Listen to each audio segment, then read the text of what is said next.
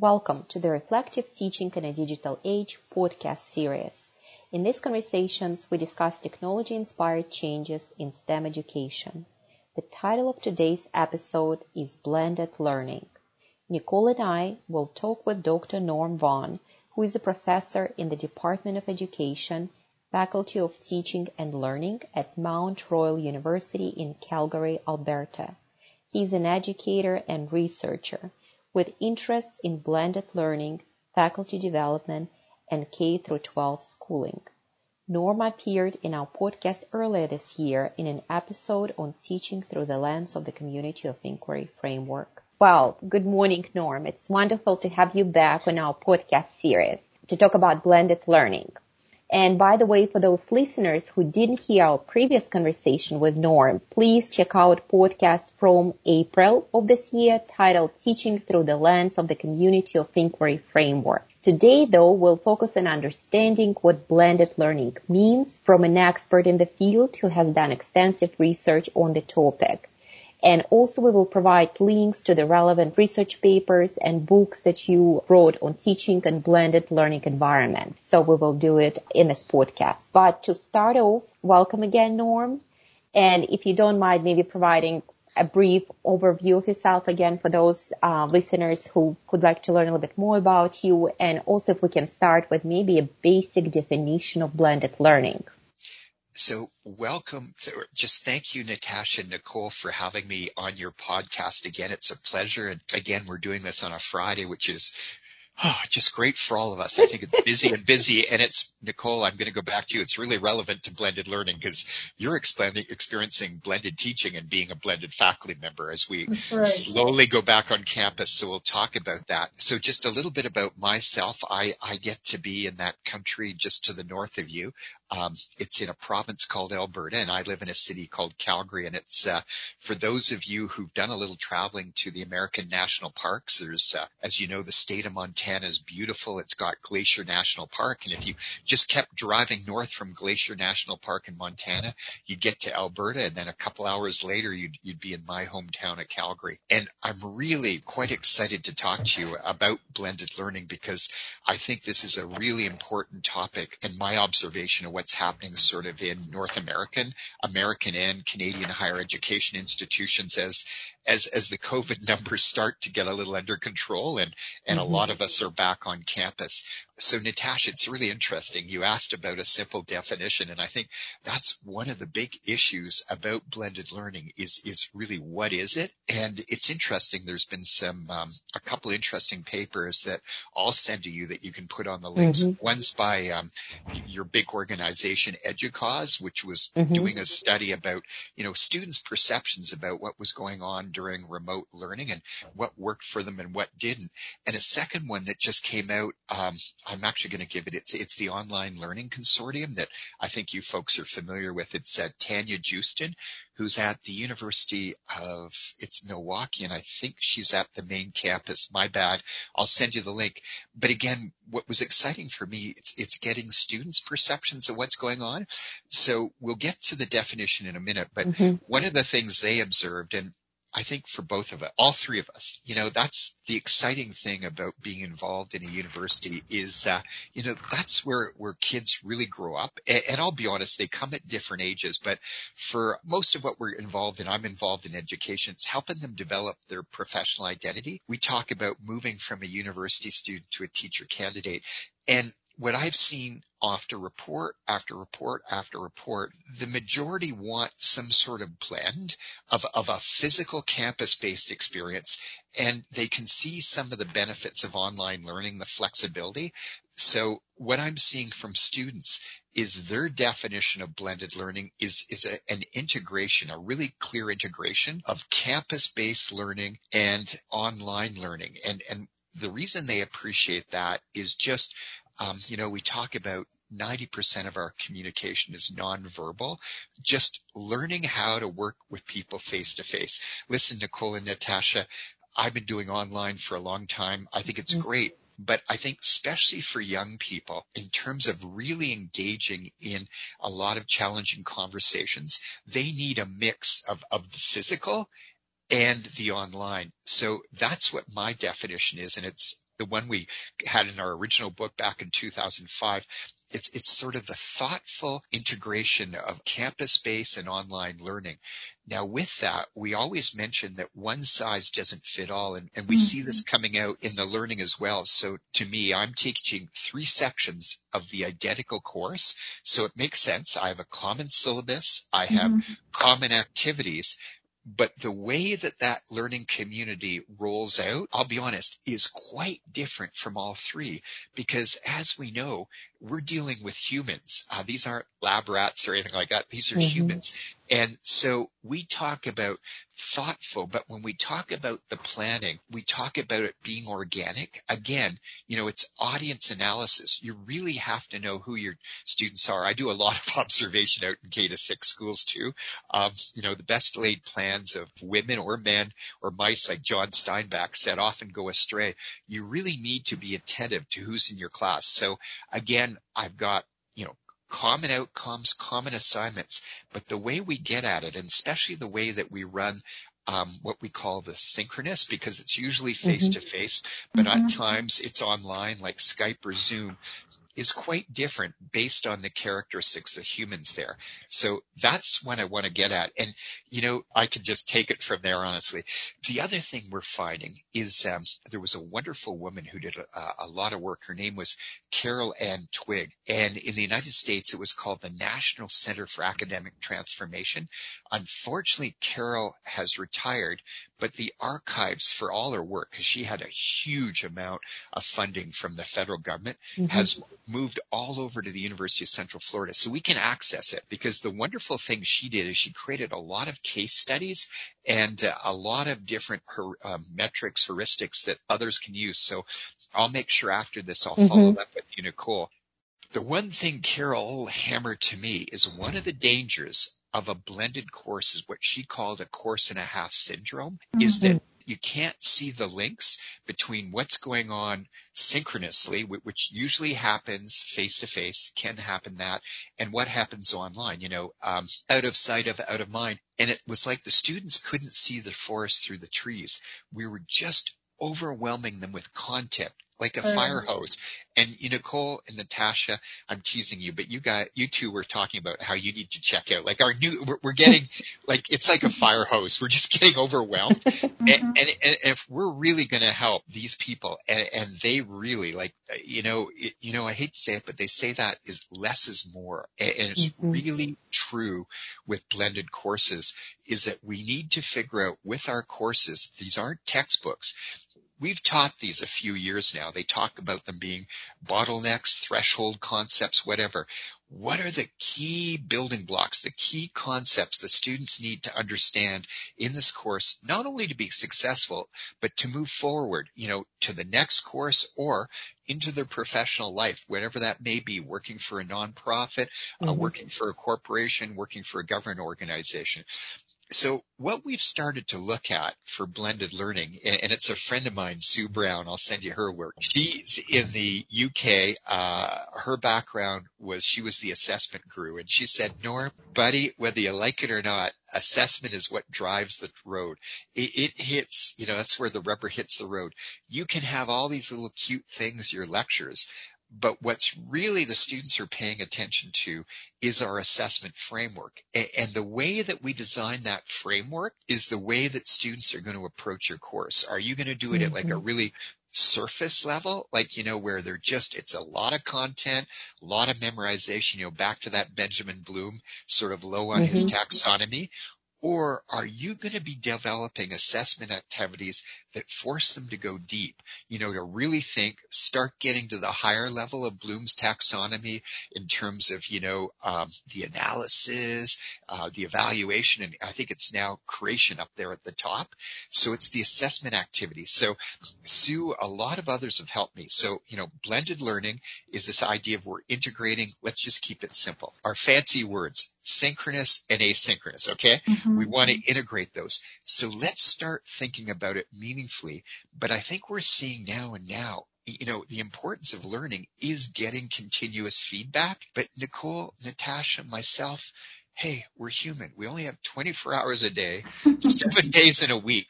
Mm-hmm. How can we do this in a way that they're getting meaningful feedback, but it's not burning us out?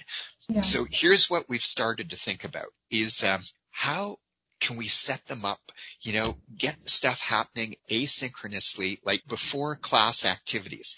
In my experience, when I started teaching is 90% of didn't the work. You know, back to the old thing, you know, read this textbook, come prepared to do work or, you know, whatever we want to call that flip mm-hmm. classroom, you know, watch this video now, but nobody was doing the work and it was frustrating because some of them did, some of them didn't.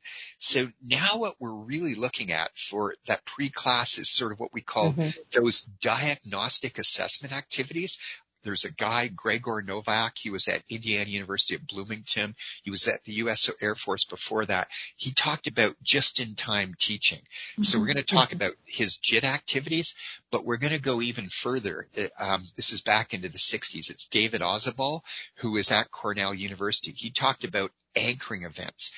What we need to do is create these pre-class activities where it really helps activate, you know, finding out what students already know, but connecting to their prior learning. Mm-hmm. And there are so many cool digital things. So again, you know, a lot of us quizzing, oh, it's only getting at surface level, you know, multiple choice. But there's a lot of tools out there. I'll be honest, I'm even going to give Prentice Hall, Pearson, a few of those textbooks credit. Again, these are low stakes activities, but these are problem solving. It's really neat. It's really forcing students to think about class and most of these digital activities, these digital quizzes, or you can see it, you know, games, um, you know, those little apps on your phone that plug into your learning management system. So students can do these activities over and over and over again on this. So it's not stressing us out. You know, it's low stakes marks. It's like, you know, you got mm-hmm. 12 weeks in the semester, 10 weeks, it's 1%.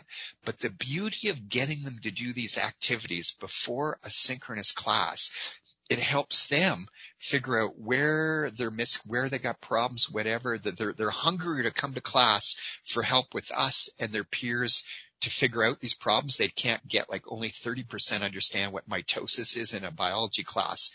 Mm-hmm. But the beauty is it's, it, it's also showing you, you know, we use these fancy words, learning analytics. It's helping you mm-hmm. see where the student misconceptions are, seeing the big trends so that you can be more focused and intentional when they meet synchronously. Okay. So mm-hmm. that's part one. You know, pre-class activities, I'm working on it. it, it it's getting better for me team because they have more skin in the game. They can see these activities are worthwhile because they're seeing, okay, there's still an external motivation. I'm getting, you know, the 1%, mm hmm but they're getting it, they're getting it where we want them.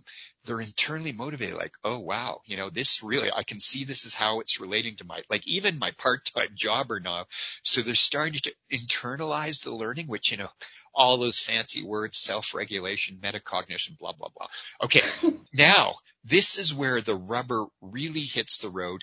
And this is where I have found a lot of faculty members have struggled with remote learning. If they're doing all this stuff on their own outside of class, what's the value added for doing, you know, we're doing a Skype or a Zoom mm-hmm. session mm-hmm. or whatever. Like, why bother? How can we, and how can we create this a really engaging learning experience because people like me, I'm only talking to me, we love to talk. The reason I'm a professor is I love to profess. And that's what my classes were all about is just me talking. Students won't put up with that anymore. Mm-hmm. I mean, mm-hmm. they've, mm-hmm. they've, they've been on the best TED Talks for whatever. So back to assessment. What Sue's helped me figure out is those synchronous sessions are in a magical time for formative, for formative assessment. And the way that we need to focus on that is that is peer feedback. The biggest thing I'm finding in my research is most of my first and second years, they don't have a clue how to collaborate because they have come out of a K to 12 system that has forced them to be individuals. And I know in the States you've got the student achievement test, the SAT. We've got the same thing here. We put such an emphasis on cheating, plagiarism, all that. They're scared to work together. And mm-hmm. team, if we're going to solve these big problems and we have to work together to solve this. And the only way we can do it is we have to cooperate and collaborate. And again, my experience is they don't know how to do it because we've conditioned them to individualize the old Eurocentric way of learning. It's all about individualism. We can't work together. The class is again, we got to demonstrate to them because again, in, in, in their background is I don't want to work with my peers because there's, I think it was in Italian, the Pareto principle. Usually 80% of the work is done by 20% of the group members. They've had really terrible experiences. Mm-hmm. We need to get that out. We need them to share all the negative things. And then we experientially have to create activities that demonstrates to them that it's a win-win working together. The reason it's a win-win, and I'll share, I'm in a big study working on this right now. We're into our third year on it and it's working so well. It's a two-way street one, you win because just like with us, we have to do a peer review process before we ever publish our work. People catch our problems, you know, the misconceptions, mm-hmm. even down to all that granular stuff that we hate, you know, not just grammar and spelling, but I, we use APA, American Psychological Association. There's MLA out there, Chicago. But if they are going to be enculturated in our profession, they need to do academic writing. We can catch all that so the first thing is they go, oh my gosh, I got a better final mark because there was a peer review process. Mm-hmm. But secondly, my mark was even better, but because by looking at someone else's work, it's no more cheating anymore. It's collaboration. It's communities creation. Like is how did you do that? You teach me and we get in back to the community of inquiry. It's teaching presence. It's not teacher. As humans, mm-hmm. we're wired to have skin in the game. We want to teach everybody. So I can go on and on. It, this is the natural sciences. We're getting, you know, uh, Eric Mazur at Harvard, Carl Wieman at, at U Colorado mm-hmm. Boulder, mm-hmm. Nobel Prize winner have demonstrated to us you know, it's more than just these activities. You need to resign classroom space. And I see this happening in Canada and the States is there is major work doing about tearing all those lecture theaters. And, and in physics, they call it about a laboratorial. So mm-hmm. you're getting rid of the lecture and you're getting rid of the lab and the tutorial. You're putting it together. Mm-hmm. You've got tenured faculty members now working with grad students, a win-win. I can send you all kinds of stuff about that. Okay. So back to what I'm trying to say. Diagnostic assessment, pre-class activities, finding out, helping students find out where they are, helping us find out where they are. The class is now what it is. It's it's forcing students to work together and really focusing on peer feedback rather than peer assessment and, and they need a lot of work. You, you know, low stakes in the beginning. My experience is 80% of them hate working together and we have to demonstrate that the only way this planet can survive is if we all work together. Um, we have to learn to agree to disagree, that we have to go back to civil. We have to be able to see both that, that's sorry, that's what university is all about is seeing different perspectives. Again, the strength of our global ecosystem is diversity. We need the difference. Okay, I know I'm riffing too long. The last part then is what do we do outside of class time? And mm-hmm. again, out of sight, out of mind. Listen, you and I only have so much time, but we have a whole community of peers to work with. You know, people in NGOs, um, our colleagues at other things. What we need to figure out, again, at the end of the day, outside of class, there is going to be summative assessment. I mean, whether you like it or not, that's why we're mm-hmm. paid the little bucks. Is is we are the the course record. We after there's been a process, you know, we call a triad approach assessment. Um, they're doing self reflection, they're doing self assessment. There's peer feedback. We are going to come in. We're we're at the top of the food chain. We're the ones, the gatekeepers that say yay or nay, that you know you pass or fail. But before we get to that, there can be one last stage. And this is where I find that my students put on their, their, their big boy and, and big girl pants is bringing in community experts to give that last layer of peer feedback. And I find, especially in our business faculty, the people out in industry are all over this. You know, uh, I think in the States you call it the shark tank. You know, it's pitching ideas. And again, this is more than a business. I see this taking place in courses all over. Again, it's great when you can bring them in virtually do a Zoom session. They can create video pitches uh, in Vimeo, YouTube, private channels, and then the experts can come in and give them feedback about that. And this is a win-win, and it's a win-win for both. I have no problems bringing in principals, uh, superintendents, because they say, Norm, this is great because it's a two-way street. We can see what your students are doing and give you feedback. Hey, Norm, you know, especially in those final year courses, here's what we'd be getting you to focus more on. And a lot of it's about professional roles and responsibilities. They've got to make a mind shift. The other thing they tell me, they love it. It's, it's like uh, pre-recruiting, they're scouting, like they're finding mm-hmm. out who are the real key people and we'll get it.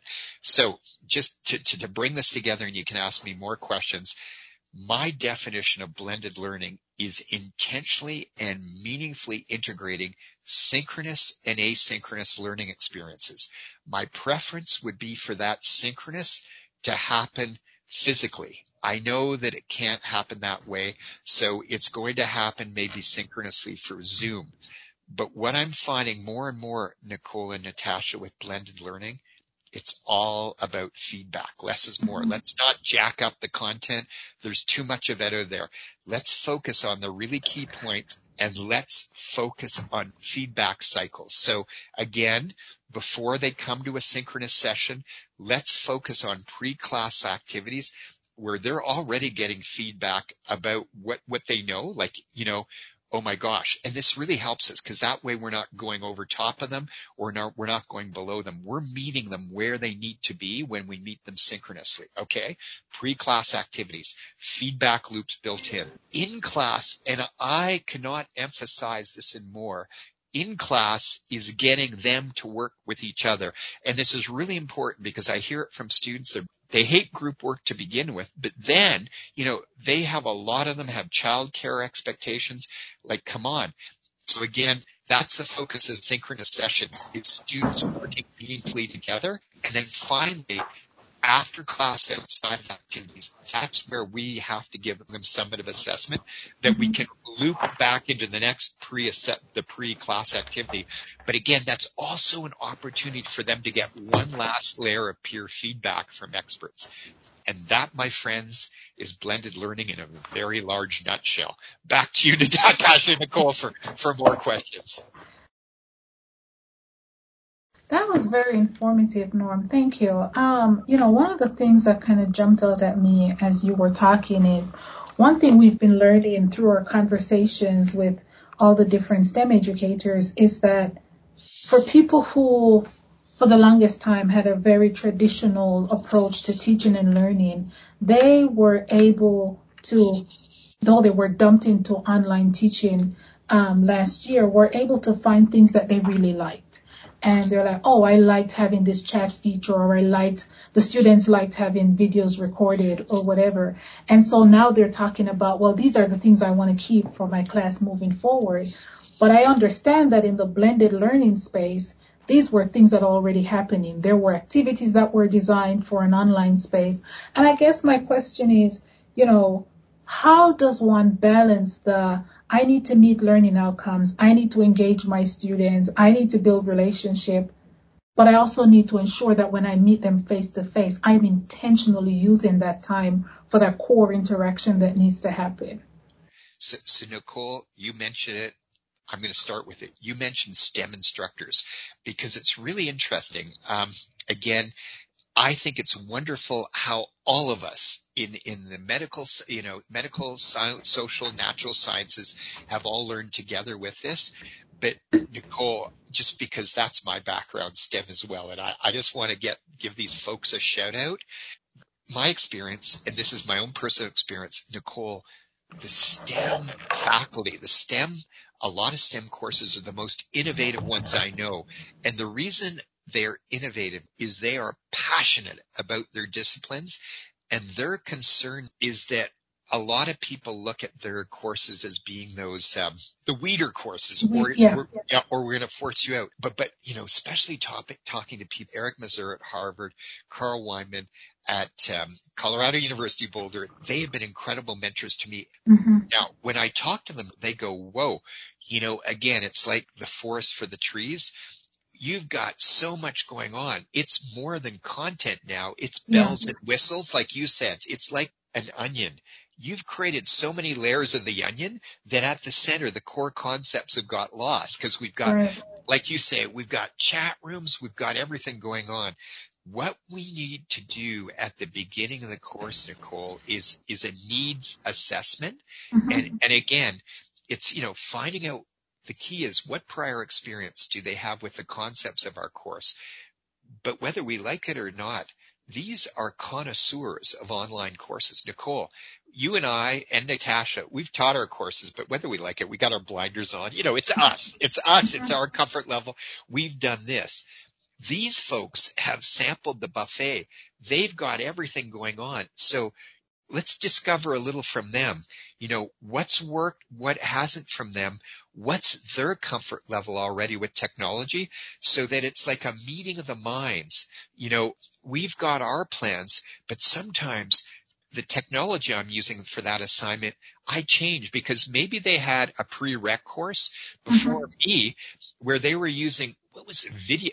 There's these tools I've never, or apps I've never heard of. So 90% of the course, Nicole, they know how to use this app. Okay, let's use this app. And because you know how to use it, that way we're diminishing, you know, the cognitive stress because Nicole, I want them to focus on my core concepts. I don't want this to be an ed tech course. So Yeah. if you've got that, let's do this. Back to your point, Nicole, we really have to be careful because we've learned a lot. The students have learned a lot. I've seen a lot of courses that it's not just overwhelming them with content. We're overwhelming them with bells and whistles, digital Mhm. whistles. So at the beginning of the course, it's a meeting of the minds. You know, we need to figure out what have you learned? Where's your comfort level, especially with the prereq courses and just making sure that this is what we're focusing on.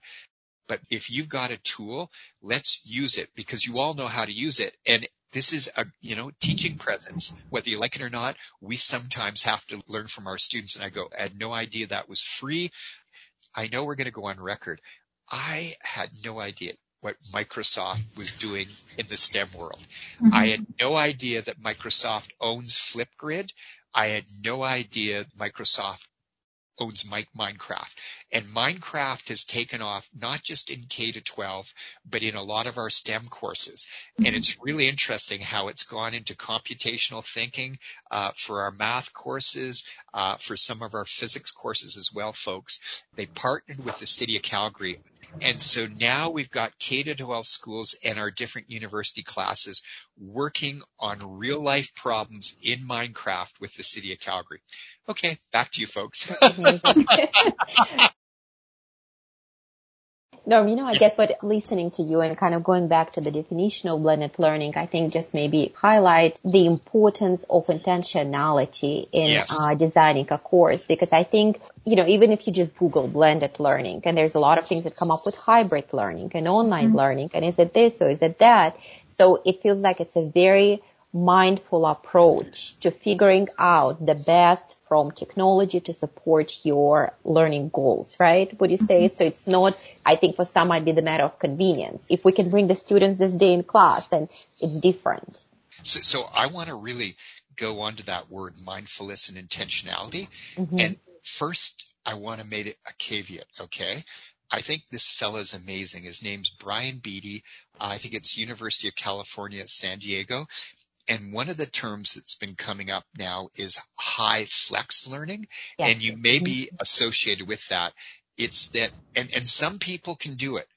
Some people can run a physical classroom and have synchronous people beaming in at the same time. But we've got psychologists showing that that doesn't work. Um, our brain cannot multitask at that level. We cannot be intentional and mindful with a group of students that are physically with us and the ones online. The ones online always lose. because body communication, 90% of what we're communicating, we're communicating with those people in a physical room. So Brian, love you, but the studies are coming out. So I don't want to dish high but really want to get back to this intentionality and mindfulness. I forget what Aga's last name is. She's at Athabasca University. She's been doing research about mindfulness forever. I see this really spilling into the K to six world and then coming back into our world that we need to help our students live in the present. And this is why HyFlex learning doesn't work. We need to be present with our students, whether it's synchronous, like whether I'm doing it right now with you mm-hmm. or after, and the danger is, and we're seeing this in a lot of classrooms, now that we're coming back on campus, everybody's got a laptop. Okay and a phone. Sometimes I can see that work, but in most cases it doesn't work and it comes down to mindfulness is that they're on Instagram, Facebook or whatever while we're doing it. And, and the research is in, they can do the MRI, they can do all the imaging of our mind. It's hurting people when you're trying to do those two things at once. The problem with any form of technology it has its advantage. Again, when we discovered we could harness fire, wow, it could warm us. But, but uh-oh, it can burn our house down. Right. So we need to have these conversations with our students, and this is really important about their use of these devices during class time. When we think of blended learning, we need to focus on intentionality and mindfulness and less is more because we're all hurting ourselves when we try to multitask. Um, the neuroscientists have demonstrated you're hurting yourself when you're not present, when you're not just doing one thing and one thing only at one time.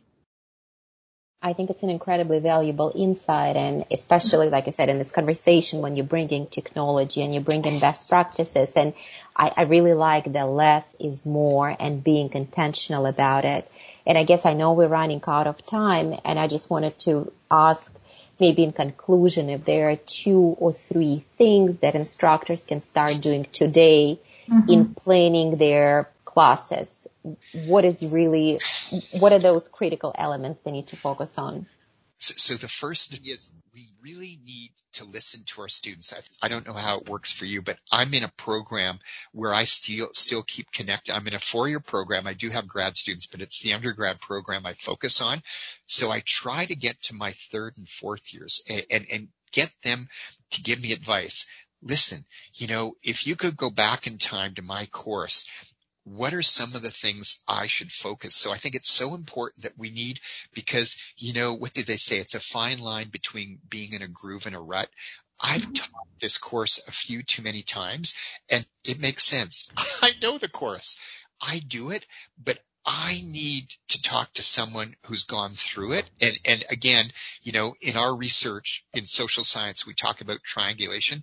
Don't rely on one person or one form of data, you know, surveys, interview, focus groups. So that's, that's my first bit of advice is talk to uh, your fellow, like get some advice from past students the second thing I'm really emphasizing is don't do this alone, Natasha Nicole we all have a community. Um, it could be in our home institution, um, other people teach, taking the same course, talk to them, get ideas, co-plan, you know, you do this, I'll do that. So that's the, the second one.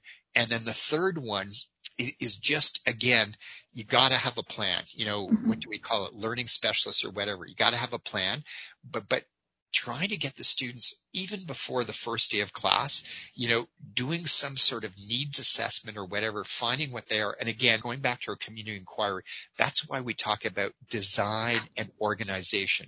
You gotta have a design, you gotta have a blueprint before you go in. But again, it's like anything, you gotta tweak that based on the needs of your students. And the more you can find before the first day of class or on the first day of class, it'll be the tweak. So three little pieces of, of, of, of helping uh, faculty with this is, is talk to past students about what worked, what didn't in your class, talk to your colleagues, and third, get at those students sooner than later. And that's my advice. And it is always a, such a privilege to talk to both of you because I'll be honest, a lot of this I didn't think about until you forced me to come. no, no, but, but, but no, no, this is important. This was a learning moment that I want to pass on to others. Have these conversations and maybe record them as well. Not, not to do the wonderful podcasts you're doing, but it forces us to think and then we've got the recording we can go back to. Mm-hmm. Thank you, you two. I really appreciate this. And, and, and, and again, not right this moment, but there's three little resources. I'd love it. Links that you could, so my talk, but three things that have really helped me that I'll, I'll link to you about blended learning mindfulness that I really want to share because, because that's, I mean, just even in the past couple of weeks, it's really shifted my way of, of being and thinking with students. And the last point, let's remember intentionality is for everybody. We need to be present. Thank you, folks. Norm, it was wonderful to talk to you.